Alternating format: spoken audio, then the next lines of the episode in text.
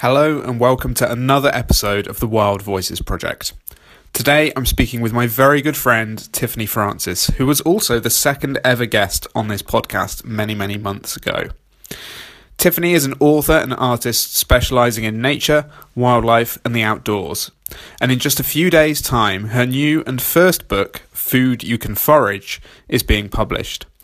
In this episode, you can get a sneak preview of an excerpt that Tiff reads aloud. Last year, she was the winner of an episode of Kirsty's Handmade Christmas on Channel 4, and when she's not out foraging for seaweed and spotting amazing birds, she's likely to be at home in her kitchen, cooking up beautiful cakes or concocting homemade alcohol. In this conversation, we talk about Tiff's love of foraging food and why she thinks it's, some, it's something anyone can have a go at her writing process and how she secured a book deal, and her transition in the last few days to being a full time freelance self employed person. You can find out more about Tiff at tiffanyimogen.com or at tiffins11 on Twitter. And she'll soon be opening an Etsy shop too, where you can buy her artwork. Now let's dive in.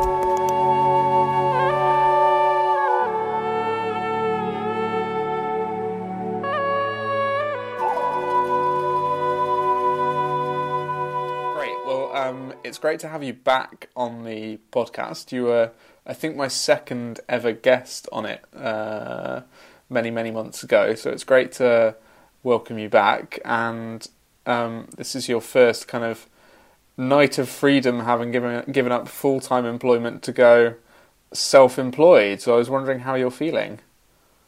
Yeah, it's pretty exciting actually. I'm I'm feeling very positive and excited. Um, obviously, yeah, so I finished my sort of yeah full time job today at five o'clock, and then I drove home feeling very liberated. But um, I really loved my job, so it's not exactly you know it's not like I've wanted to leave it, and I'm now like oh thank God because it has been such a great job for me, and it's really helped me develop. And you know working outdoors on a farm has been amazing.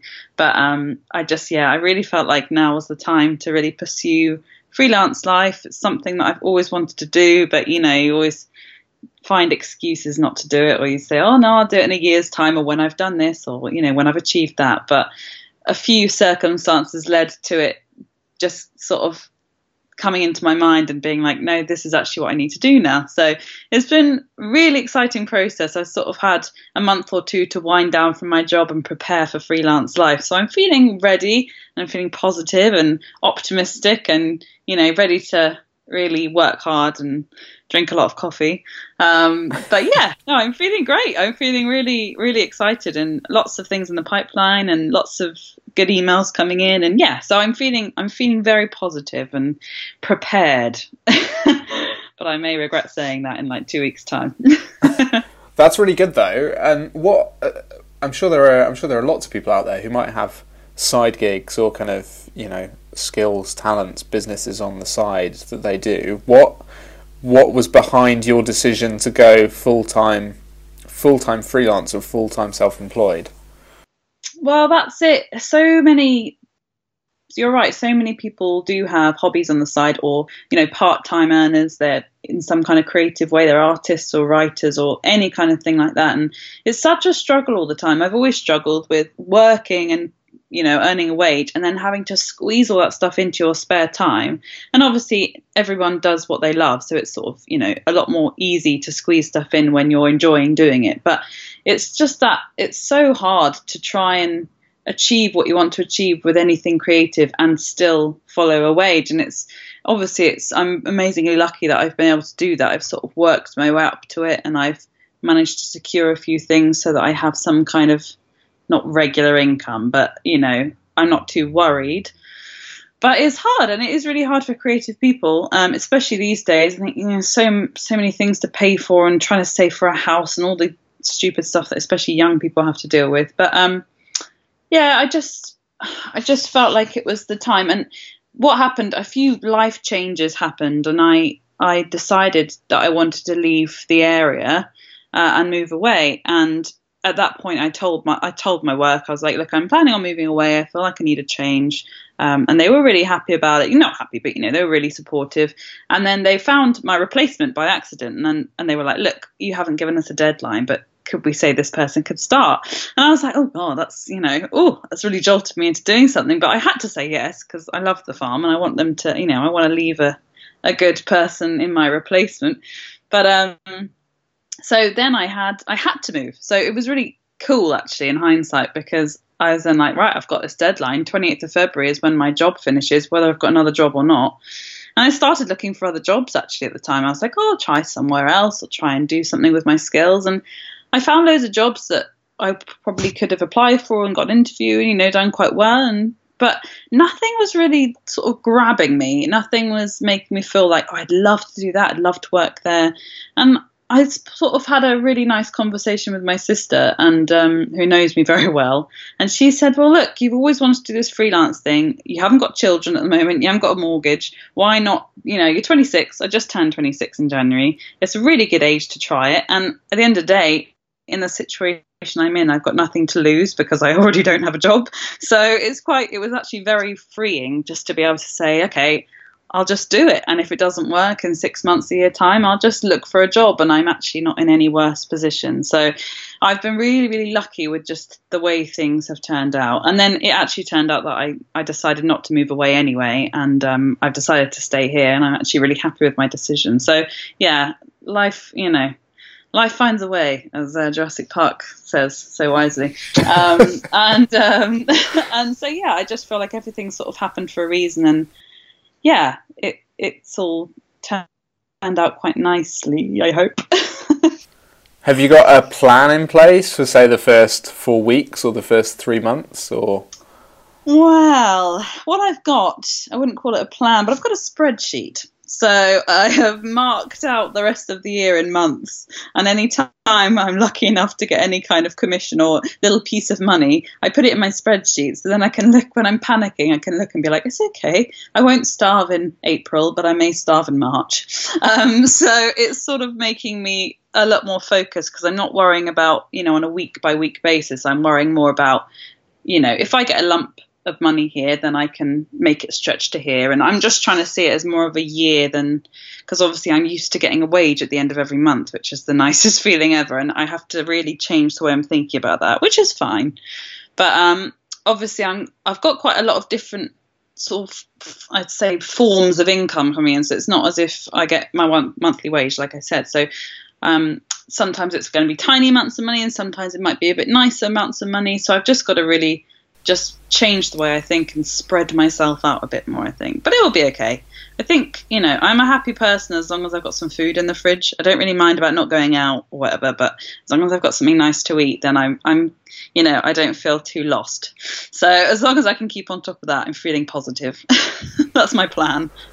that sounds really good. So what can um what can people come to you for and ask you to do freelance? Oh, good question. Well, obviously, uh, I love writing. Writing is my main passion, and it's what I've always wanted to do, and it's what I'm being, you know, it's going quite well for me, so that's nice. So, um, anything to do with, uh, I've written a couple of features recently for magazines. I can write for magazines, newspapers, blogs, anything that you would like writing up. I actually wrote a recipe for the Wildlife Trust recently, which was really nice because I I'm sort of getting used to working with food and recipes, and it was actually very enjoyable to write a recipe. So I can write anything, um, hopefully to do with wildlife and nature, because that is my speciality. Um, and obviously, on the other side, I can do art and design. So I'm doing, um, I'm just about to open an Etsy shop once I've got everything printed, but I'm going to be selling cards and bookmarks and notebooks and tote bags and that sort of thing with all my own designs on it. I mainly do acrylic paintings and line drawings, so those are going to be something to bring me in, you know, nice little bit every now and then if somebody wants to buy one of my cards or notebooks. And then I've also sort of, I'm looking into other things as well. So, um, in my old job, I used to do uh, interpretation boards on the site. So I was the creative developer. So in terms of museums and heritage, I, I did the signboards about archaeology and all that sort of thing we had on the farm. So I'm I'd really like to sort of approach nature reserves and things like that, and I can write and design entire interpretation boards about the wildlife you can find there and what you can learn about and that sort of thing. So I'm sort of trying to branch out a bit with lots of different pockets of things, but um, generally, really, if it's anything to do with being creative and it's to do with nature, I can probably do it. that's, that's, that's my optimism there. that's really exciting. I'm looking forward to your Etsy shop opening because I love your um, oh. illustrations and your your paintings. Thank you. Well, yeah, because I obviously used to sell my cards um, a few years ago, and again, it was the same old thing. I had too much on. I had a job, and I couldn't do all of the stuff I wanted to do, so I had to reduce it down. And it's so nice now to be able to have the liberty to just pursue all the things I wanted to pursue and didn't have the time to do. And very luckily, people have been very kind, and they I've had a lot of people asking for my cards, so I know I'm hoping that when I put them back on online on sale, people will will buy some. So yes, please do. That'd be great. I'll be really interested in how it goes, but it's really exciting to hear you talking kind of about just the the positive emotional side of the decision that you've taken. It's really great, I think, to yeah, to hear you focusing on that, and I think it's yeah, it's yeah, just really good. I mean, I've had a couple of um, of comments, you know, and it's fair enough. People, not it's not for everyone, and some people have been like, "Oh my God, you're giving up your job, like you're giving up your regular income." And I do sometimes. I'm like, "Oh my God, what am I doing?" But um, but no, most of the time I'm like, "No, this is this is." You know, I just think life. I've always thought life's too short for anything. I just think, at the end of the day, I I'm a very lucky person. I'm young. I'm in good health. I live in a nice area of the world. Like the worst that can happen is I just don't it doesn't work and I just get another job, you know? Like there's no point in despairing and thinking the worst things because life is too short and I just think I've always wanted to do this. Now I'm I've got a lot of momentum going with my book coming out and you know, it's a good sort of wave to ride. And I just feel like, yeah, I'll give it a go. And if it doesn't work, it's absolutely fine. And, you know, I'll move on to something new. But I'm really hoping it does work because uh, I'm really enjoying sitting around drinking coffee and listening to Agatha Christie audiobooks all day. So fingers crossed it works.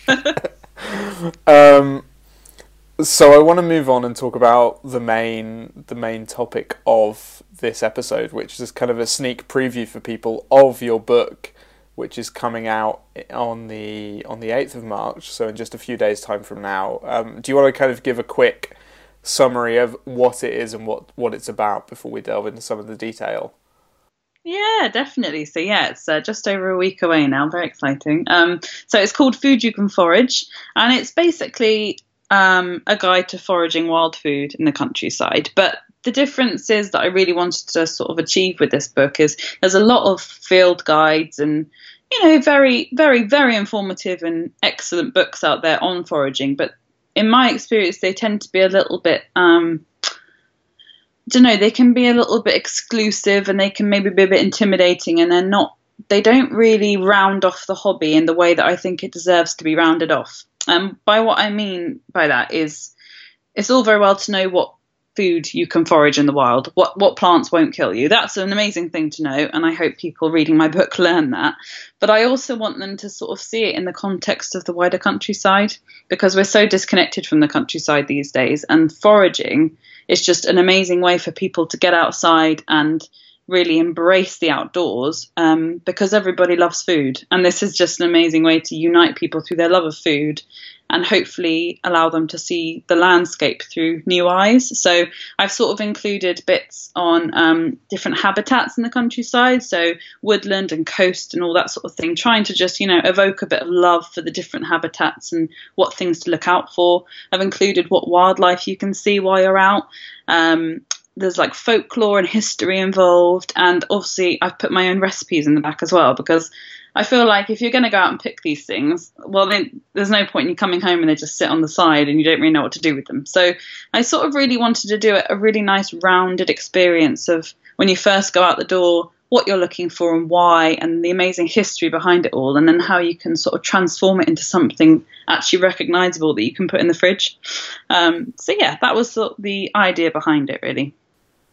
Yeah. So a couple of questions come out of that for me. I think firstly, how um, how dependent is our ability to go out into the countryside and forage on having a healthy countryside that's really rich in nature? How how linked are you know the ability of our countryside to provide fruit and nuts and other types of food that we can forage?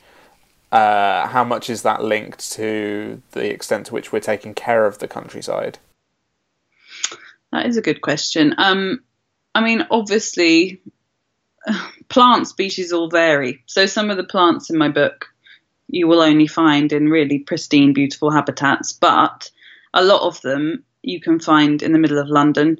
You can find in sort of brownfield sites and sort of skanky back ends of building sites and that sort of thing. Do you know what I mean? So um, I think in reality they there aren't they're not actually that closely connected. I think you can find a lot of wild food in the countryside or in our landscape, not even rural landscape, but urban. Um, you can find a lot of food, wild food, and edible plants there. But um, I think the the point I was trying to get across with the other things I've written about around the plant species is that by embracing the countryside and getting out there and enjoying this wild food and getting to know why it grows where it does, I'm hoping it will actually instill a natural love of the landscape in the people doing it so that maybe even if they find you know a nice plant in some not very nice area of the country they might then be inspired to maybe take care of that area a bit more and improve it. Um, so it's all connected really. It's the same old story with nature isn't it? You, you know it's all it's all instilled in us deep down and we've often forgotten about it but it's just my way of getting people out there and connecting them a bit more i think yeah, and it sounds like what you're describing is something that if you know, if people can go out in urban areas, brownfield sites, and find things that they can forage, it's something that's really accessible as well, potentially. Yeah, absolutely. Because I'm completely the first person to admit that I'm really lucky where I live. I live in the middle of the South Downs National Park, and it's the most beautiful place in the world. I literally have to walk two minutes. I'm in the countryside, and I'm completely aware that not everybody has that and that's absolutely fine because you know every kind of landscape is beautiful in its own way and every kind of landscape has edible food in it you can definitely go foraging wherever you live in the uk there is somewhere in walking distance that you can go and find wild plants um, and yeah it's definitely really important that's why i wrote about the different habitats actually because i wanted it not to just be this you know little daydream of people that live in the middle of a forest and that's just what foraging is and if you don't live there you can't do it because I wanted to make sure that people realise, you know, if they live near the. I've read about four habitats the coast, the heath, woodland, and meadows, which are habitats that are all over the country, and everybody does live fairly near to some of those. Um, so yeah, that was that was my other thing. Really, I I just really wanted to make it just a fun and a not not intimidating thing. I feel like foraging can be a real elitist you know, you feel like, oh, I don't know what to do with that, and you, you know, it's not. I don't mean to be mean, but like some people who write about it and talk about it, they can just be very like, oh, well, this is what we do, and if you don't know how to do it, then you know.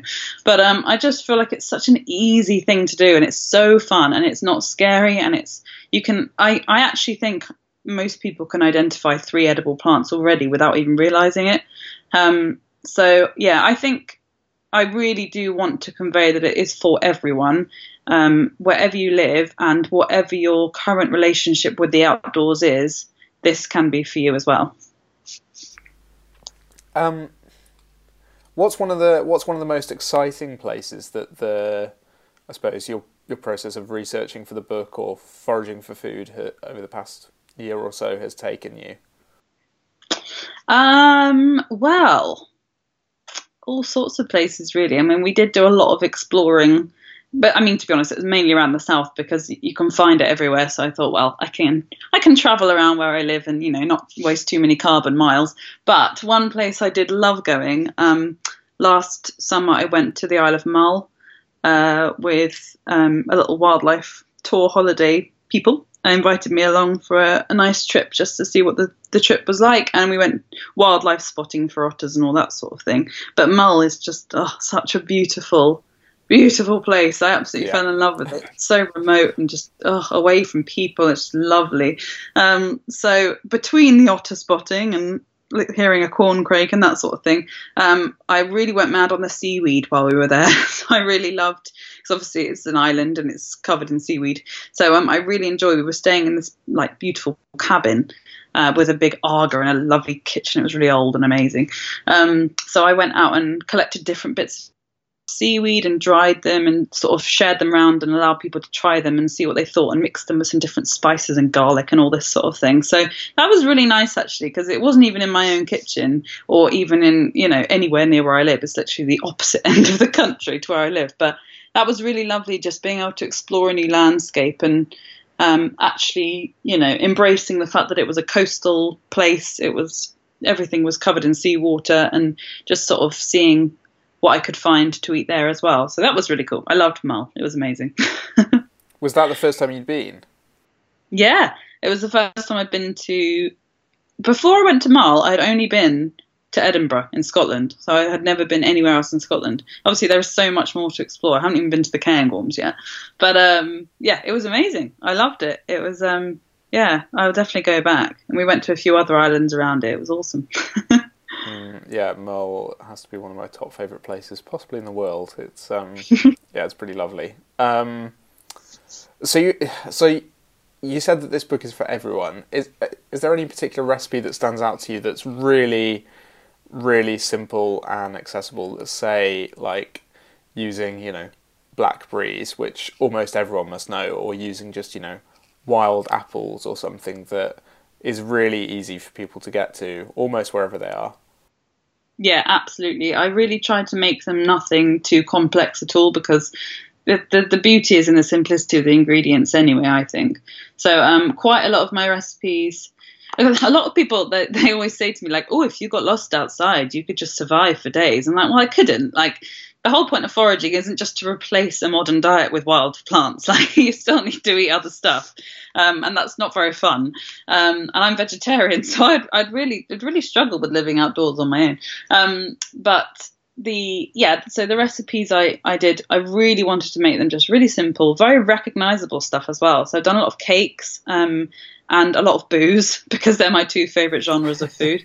Um, so um, yeah, I've done elderberry meads, obviously sloe gin because that has to go in there. Um, sloe cider as well, and then yeah, I've done cakes. I've done elderberry buns and dandelion biscuits, and um, I've done a few savoury things, a risotto. Um, so I basically really wanted to try and just do a little bit of everything, so that if you're into savoury, you're into sweet, you're into berries, you're into whatever. There's just something nice for you to try. But I really am not the most gourmet cook in the world. Like I love cooking. I've always cooked and I've always loved baking and doing stuff in my kitchen. But I'm not I'm not into these ridiculously over complex recipes where you have to, you know, it takes like six hours to make like a crumpet. Um, I I'm quite happy to just, you know, go back to basics and just do simple, wholesome cooking. So yeah, I like to think that my recipes are are doable at home and everyone will be able to do them. But um, at least we had a lot of fun taste testing everything. I broke my I broke my alcohol thermom- um, my alcohol measurer. Like uh, we dropped it on the floor and it smashed. Through overuse. I've never bought a new one, so I've no idea how alcoholic anything in my cupboard is, and I keep trying it. I'm like, oh my god, but uh, it's great. D- does um well, two questions, I suppose. First, does um, does using food that you forage outdoors though does it open up kind of new new flavors or new types of dishes, or does it just kind of freshen things up in the kitchen for you using no, using natural ingredients? It, it definitely opens things up. I mean, um, I actually I like I said, I love cooking, and, but the the main time I really really started to love cooking was when I went vegetarian, which was when I was uh, well, it was about four or five years ago now. Um, I try not to be too preachy about it, but uh, when I went vegetarian, I it really made me into a much better cook because I was much more limited on what I could use. I didn't have the meat as the main thing in the middle of the plate, so I've really I really learned to develop my flavors then. And then when I started using wild food as well, a lot of it is similar to things we have. So, um, for example, wild marjoram tastes very similar to the oregano you buy in the supermarket, but it's just a different kind of flavor. So you can, it's so easy because you can use it in so many different ways. If you know how to use herbs, then you know how to use wild herbs. You know, it's it's really easy. And the same with berries. Like if you know how to use strawberries and raspberries and blueberries and things, then you can use blackberries and elderberries. Like it's it's such an easy transition. Um, but it does just bring something different because often I've made things for people out of foraged food and they're like, this is really nice. If I say so myself, um, they say this is really nice, but what is it? I can't really, I can't really work out what it is. And it's because it's just a slightly different variety of something they are familiar with. And it, yeah, I think it does just freshen up, freshen up our menus, you know. And I think I do personally believe there is something really I think a meal is nicer when it's seasonal as well. If you if you're eating something at the time when it is meant to be growing, I genuinely believe that it, it tastes nicer, it feels nicer to eat it, and it just feels more natural to be eating it. Um, so yeah, I think generally it has freshened up um, cooking for me, and um, you know the the sort of creativity I find myself in the kitchen, and yeah, it's just a really nice twist to everything you're doing, really, and it's free. it's great. Yeah, that's true as well. Yeah, I, to be honest, that hadn't even crossed my mind. The the experience of eating it, I suppose, and of sharing it with other people must be a bit different as well. When there's a story to tell around it, when you've taken it from, you know, from quote unquote field to fork yourself, when you've taken it from the hedgerow all the way back home, and you've got yeah. that story around the food, that must change the experience of preparing it and then eating it, whether that's on your oh, own oh, or with so other people much. as well. Yeah, it's the difference between say you get invited around for dinner somewhere and you bring a bottle of wine. Nobody even notices you bring a bottle of wine. You just drink it and it's gone and it's done. Um, but I got invited around for dinner and I bought a bottle of sloe gin round and we didn't even drink it with the meal, but we had it as pudding and everyone talked about it and we tasted it and I talked about how I'd made it and how that day we'd gone out and gotten lost in the woods and it was just so lovely because you're right, it does bring us another story to it. Everybody wants to know um, you know, if you if you if you bring some food or if you make some food and try and give someone it and you say, "Oh, I foraged this. It's wild." They always ask questions like they say, "Where did you get it from? How did you know which ones to get?" You know, like, "Are you are you into foraging? Can you tell me about it?" Like, it, it's just lovely. People just want to know about it and and they want to taste these new flavors, especially when they come from our own landscape because everybody loves the idea of like, oh, I can go and do that myself. It's free. It's just out there. You know, it's really easy according to this person. So, um, yeah, I think it's just a really nice thing to be able to share with people. Definitely. Uh, when did you first start foraging for food? So um, I started foraging. I mean, I've always done it in very basic ways. So when I was younger, me and my mum used to go foraging for blackberries every autumn without fail, and then we'd go into uh, a place we went to every year and scrumped some apples as well because they always had too many and they didn't deserve them all. So we used to make crumble, and that was sort of the first thing I did and the only thing I did really for the whole of my childhood. Um, and then um, when I was around 11 or 12, my sister met my now brother in law, and it was my brother in law actually who really got me into it. So he showed me sort of the basics of what he knew. So all the hedgerow berries, all the sort of essential stuff, the wild garlic and the garlic mustard and that sort of thing. Um, and he liked he still to this day loves trying things like tapping birch water from trees and that sort of thing so we always have a really nice time sort of trying out new things and seeing what we can find um, and we made elderberry champagne which was great and exploded. Um, so yeah my brother-in-law really got me into it and i have him to thank for sort of sparking an interest. And then i just sort of pursued that myself and um, really started getting creative in the kitchen with it and things like that. So yeah i've been doing it in some form or other since I can remember, but it really kicked off, yeah, when I when I met my brother-in-law. I want to return a little bit later on to the the kind of content of the book, um, but I wanted to ask a bit more around the the process of writing it. Um, I suppose by starting off with the question of why did you decide to do a book about foraging for food? Mm, no, or, do you want? Why did you decide to write a book? well, that's a good question. Um, really, if I'm honest, I didn't decide to write a book about foraging. so I have always wanted to write books. It's always been something I've wanted to do, but I didn't think it would happen for you know my 30s at least, if I was lucky. Um, it's just something you always think you want to do, and then I was basically I had a very jammy lucky break where so obviously, you know, the group A Focus on Nature, which we are. Well, you are not part of it anymore. I don't know, but yeah, um, a, focus on nature is, as you know, the biggest sort of young conservation conservationist group in the UK, and I've been a part of that for for quite a long time now. And I wrote a blog post for them once. They have an Advent series on their blog every Christmas, and um, every year it's themed around something different. And the the year in question was the theme of gifts, and I'd forgotten I'd put my name down for it. So I one day I thought, oh God, I've got to submit this blog post soon. I better write something about gifts. So I came up with the theme of gifts from the hedgerow.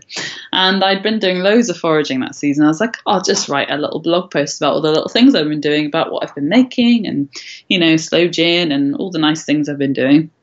And I submitted it and sort of forgot all about it really. And then it went online, and um, I had an email from Jim Martin at Bloomsbury, and he basically emailed me and said, Oh, we've been looking for somebody to write a book about foraging. Would you like to do it? I was like, Oh my God, that's probably the best email I've ever received or will ever receive. Um, so, yeah, it was literally, I, I sort of always like to think of it as half luck, half skill because I have for many years now written a blog and written and written and just, you know, as every good writer should, just chucked my stuff into the ether and hoped that somebody sees it. Um, and yeah, very, very luckily, the right person saw it at the right time and completely changed my life. So it's a funny question because although I am genuinely a lover of foraging and I was very, very happy to write a book about it, it was never something I planned myself. It was just something that sort of stumbled into my life, really. and it's been great. Yeah, I was going to say um, that that blog didn't that blog on the a focus on nature Advent series didn't kind of happen in isolation. And in our first recording for this podcast, you and I talked a lot about the blog, the blog which you've written for years and years and years. And I think I went before before we spoke, I went back through and read your blog from back years ago through to through to the present day at the time, which took me quite a long time, but which you know, clearly showed how much effort and persistence you've put into writing and to honing your writing skills and your storytelling skills as well over years. So that email from Jim kind of came out of the blue, but at the same time didn't really, in that you've put a huge amount of work into writing over the past, yeah. over the past few years. Yeah, I think that's fair to say. I, I mean, I feel I feel really grateful and lucky that it was seen by the right person at the right time. But I also I, I don't feel like I don't deserve it, if you know what I mean. I feel like, mm. oh, at last, chucking all your stuff out there does work.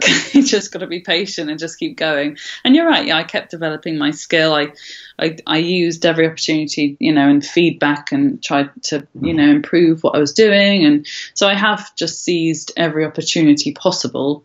Um, and very luckily, the universe was on my side and sort of, you know, gave me a break, which was really great. Um, and yeah, that's what I sort of tell anyone now. If people are like, oh, how did you do that? You know, can you give me any advice? And like, oh, you just got to keep persevering and just stay positive. And that's the most annoying advice, but it is the best advice, really.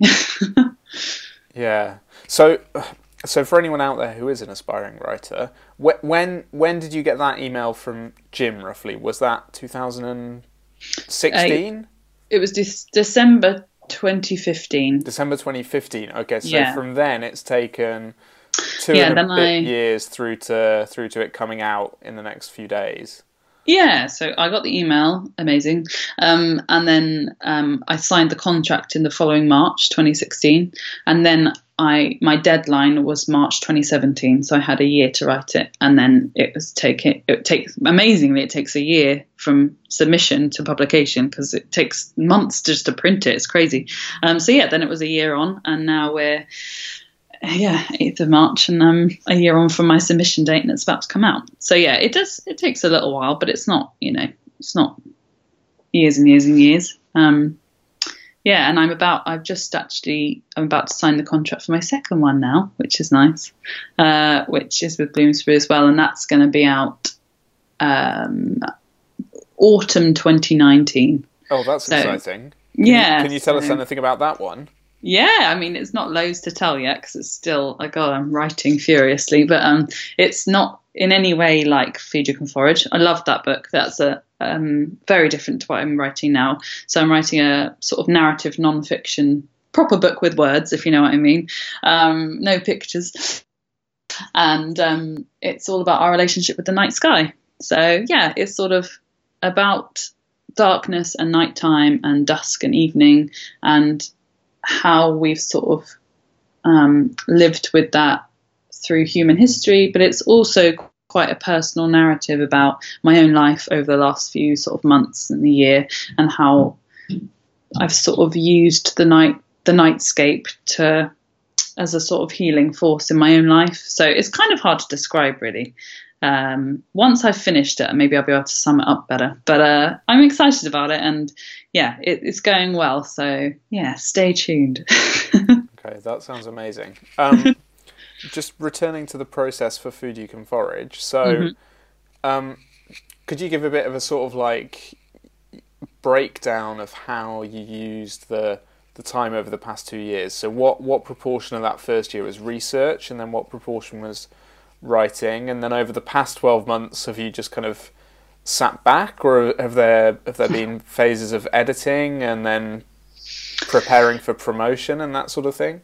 Yeah, it's been quite quite um, fun actually. So, in obviously, I had a year to write it, but because I signed the contract in March, that's beginning of foraging season. So it's you know, I I did a lot of research and I spent around six months of the year just researching, just going out, seeing what I could find. Um, I, I, had a few new plants to learn myself because obviously, as much as you know about foraging, if I had to write about every single plant in the UK, there was some I had to learn, which was really fun.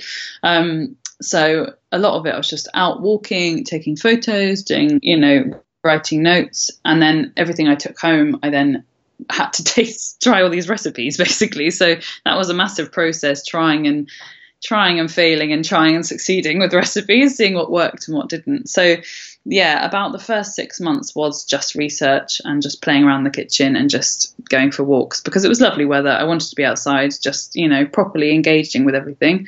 And then as soon as autumn hit and I sort of gathered as many berries as I could and put them in the freezer, um, I then just spent, yeah, but spent about six months just solid writing. Um, trying to get everything in and writing up recipes, which is a real process in itself, actually, and then writing about the habitats and the wildlife. So, yeah, it was about half and half because obviously it's such an outdoorsy book that I had to be outside all the time researching. It's not something you can just, you know, research in a library or online. It's, it's getting outdoors and, and, you know, sensing it all for yourself.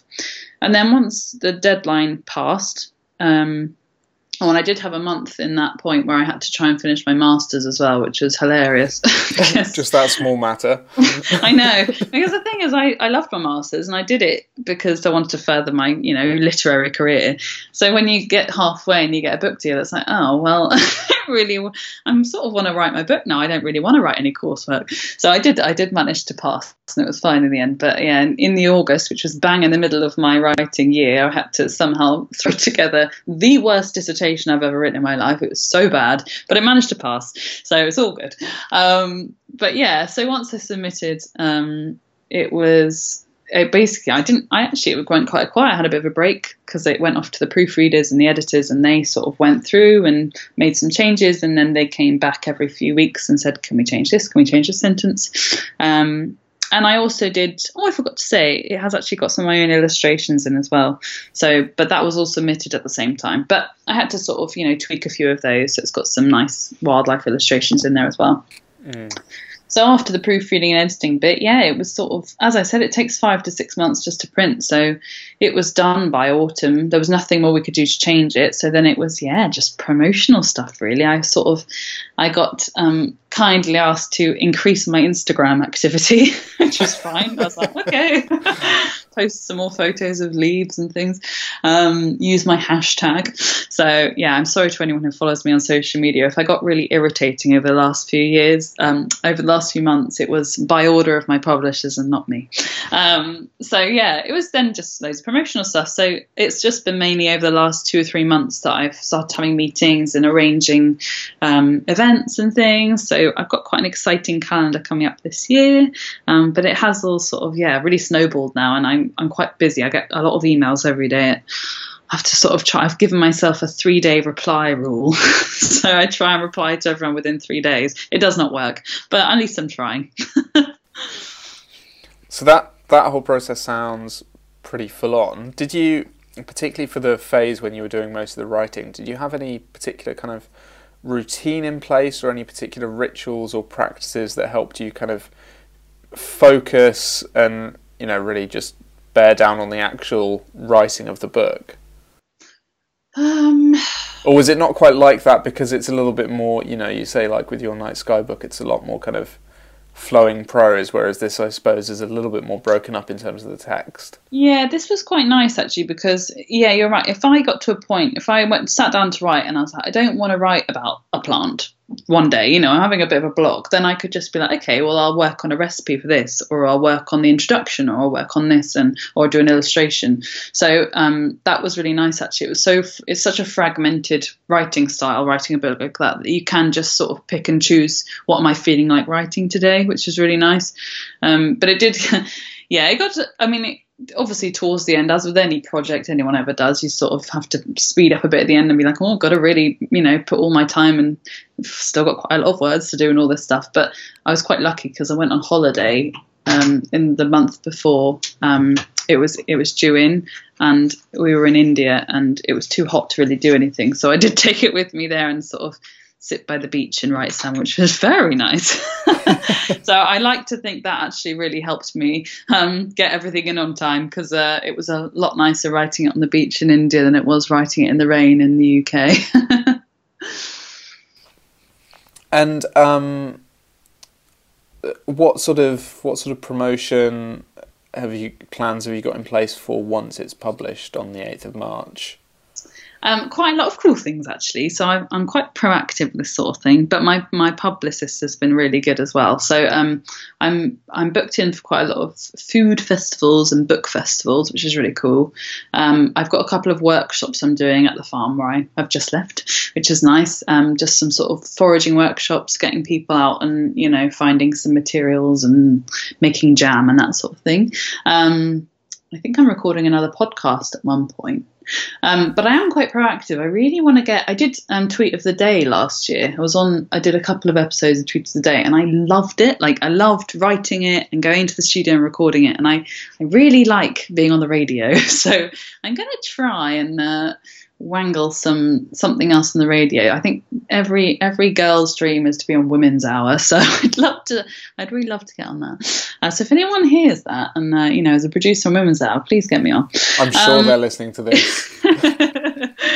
but yeah, so no, I just lots of festivals and talk. I've got quite a lot of talks on. So I'm doing one for a local wildlife trust group and doing a couple in bookshops and that sort of thing, which is really nice.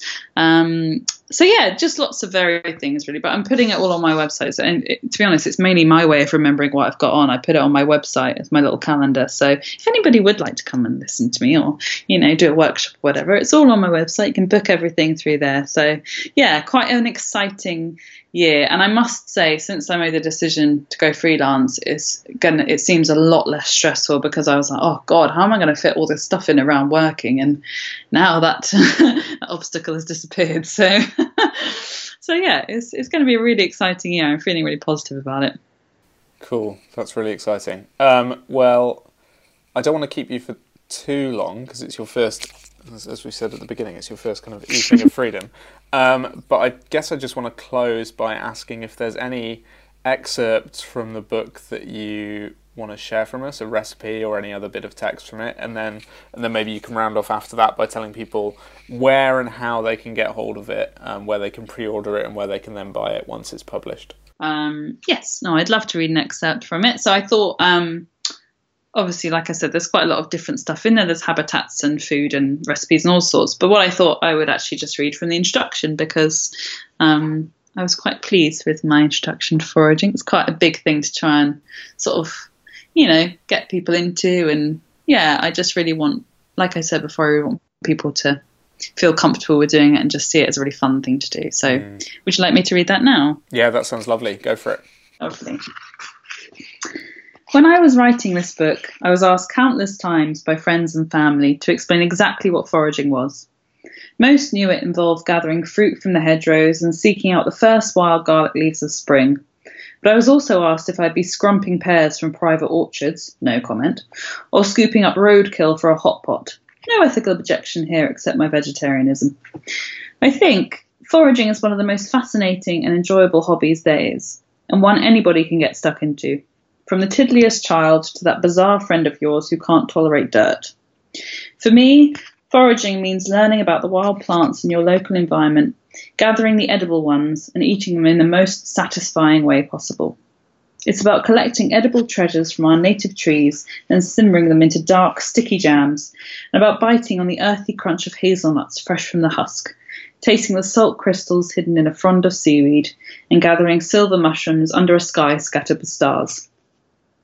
The art of foraging is almost as ancient as humanity itself. One of the first adaptations early humans made was the transition to hunting and gathering. We taught ourselves to hunt wild animals and gather plants to feed our families, habits that became so essential to our survival that it lasted for 90% of human history before farming was introduced at the end of the Stone Age. In a world before online shopping and takeaway pizza, foraging was a vital part of daily life for our ancestors, and one on which they depended to stay alive. Now we have such secure, affordable, and varied food production, why should we bother to forage for our food? Why seek out blackberries, hazelnuts, or thyme when we can find them all in the vegetable aisle? By examining how far we have strayed from our primordial roots, it becomes more and more apparent why we must reconnect with nature and our wild origins. In Stephen Moss's 2012 Natural Childhood Report for the National Trust, it was revealed that on average, British children watch more than 17 hours of television a week and spend more than 20 hours a week online. And while there are positive benefits of screen time, the belief is that children are not being given the freedom to escape outdoors and enjoy the natural world. Access to nature has also proven to have positive effects on the mental and physical health of adults. It is essential that we switch up our weekly schedules and spend more time in the beautiful landscapes our country has to offer, and foraging is the perfect way to do it. When carried out sustainably and respectfully, foraging is an incredibly environmentally friendly choice. There is no reliance on chemicals and pesticides, the food is seasonal and there is no carbon footprint from importing and transportation. It can literally be harvested fresh from the ground and carried lovingly to your own kitchen, ready to be savoured and devoured. When I scoop a thick blob of blackberry jam onto a piece of warm toast, my mind fills with recollections of misty autumn walks, and the kitchen cupboard is transformed into a scrapbook of delicious memories. I love it. Good. That's a good response. Makes me want to go and make some homemade blackberry jam. Excellent. That's that's the, that's the good thing. I like that.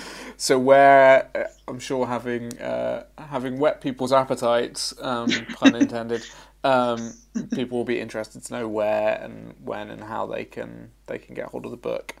Um, so uh, my book is available to pre-order now, and it will be out on the 8th of March. Um, you can get it online, so basically any way you can think of, um, Amazon, Waterstones, anything like that. Um, all of the online places, and obviously off the Bloomsbury website. And you can also, um, I think you can pre-order it in most bookshops, but certainly when it's out from the 8th, you can you can get it in all good bookshops. And if they don't have it, then they're rubbish. Excellent. Tiff, thank you so much. That was really fun and best of luck with the launch. I'm really excited for you. Thank you very much. Thank you. It's lovely. I really hope you enjoyed that conversation, and you can find more of them at wildvoicesproject.org, on Twitter at wildvoicesproj, or by subscribing to the podcast in iTunes or Stitcher. Thanks very much, and until next time.